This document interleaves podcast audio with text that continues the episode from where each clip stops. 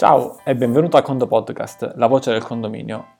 Puntata numero 142 della rubrica settimanale di www.condomani.it.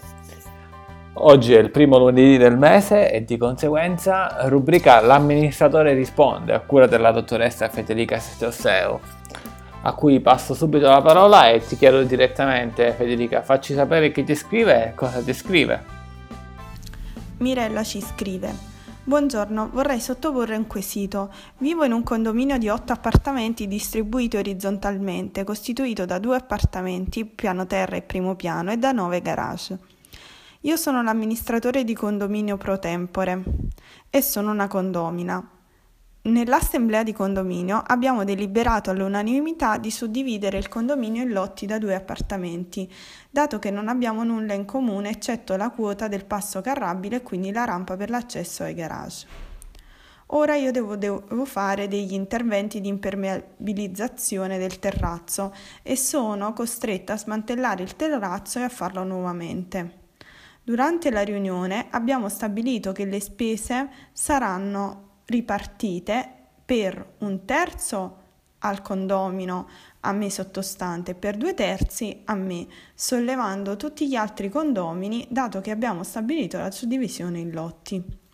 Ora il signore di giù non vuole pagare. Volevo sapere se ho operato correttamente o se questa suddivisione deliberata non è corretta e se in caso io agissi legalmente potrei risultare in difetto. Grazie in anticipo per la risposta. Risponde a questa domanda l'avvocato Valentina Giannini, amministratore affiliato Condocasa di Luca. A te Valentina. Cara Mirella, dalla tua domanda non si capisce di quale tipologia di terrazzo si stia parlando, quindi proverò a farti un riassunto generale sulla suddivisione delle spese nel caso in cui si tratti di un balcone a gettante oppure di un balcone incassato o a castello.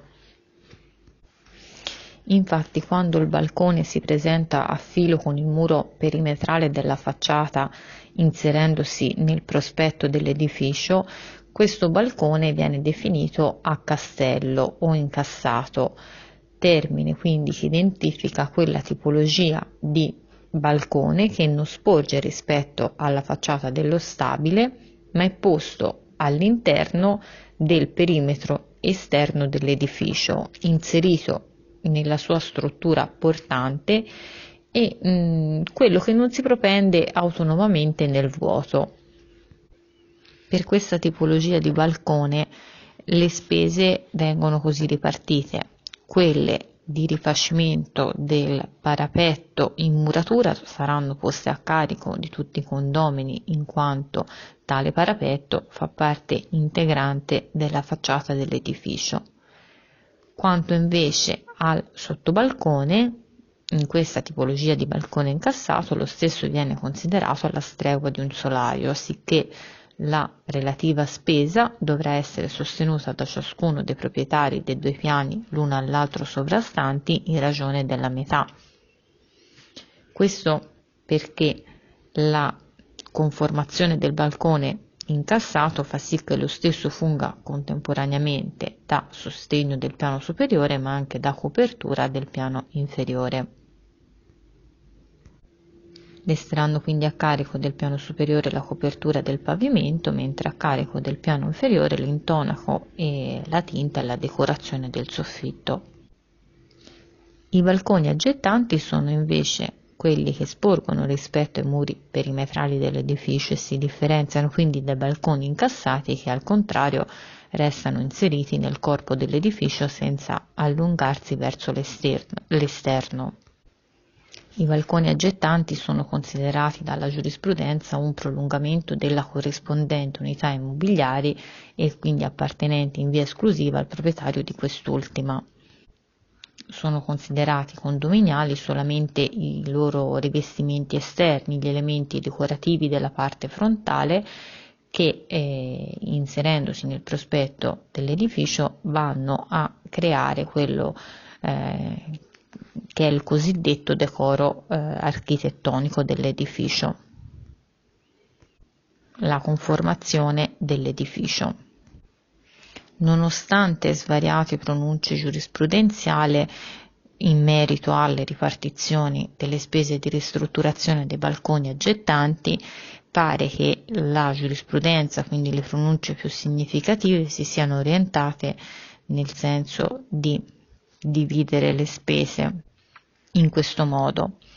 Le parti interne dei balconi, come ad esempio le pavimentazioni, restano a carico del condomino proprietario esclusivo dell'appartamento del quale il balcone costituisce il prolungamento.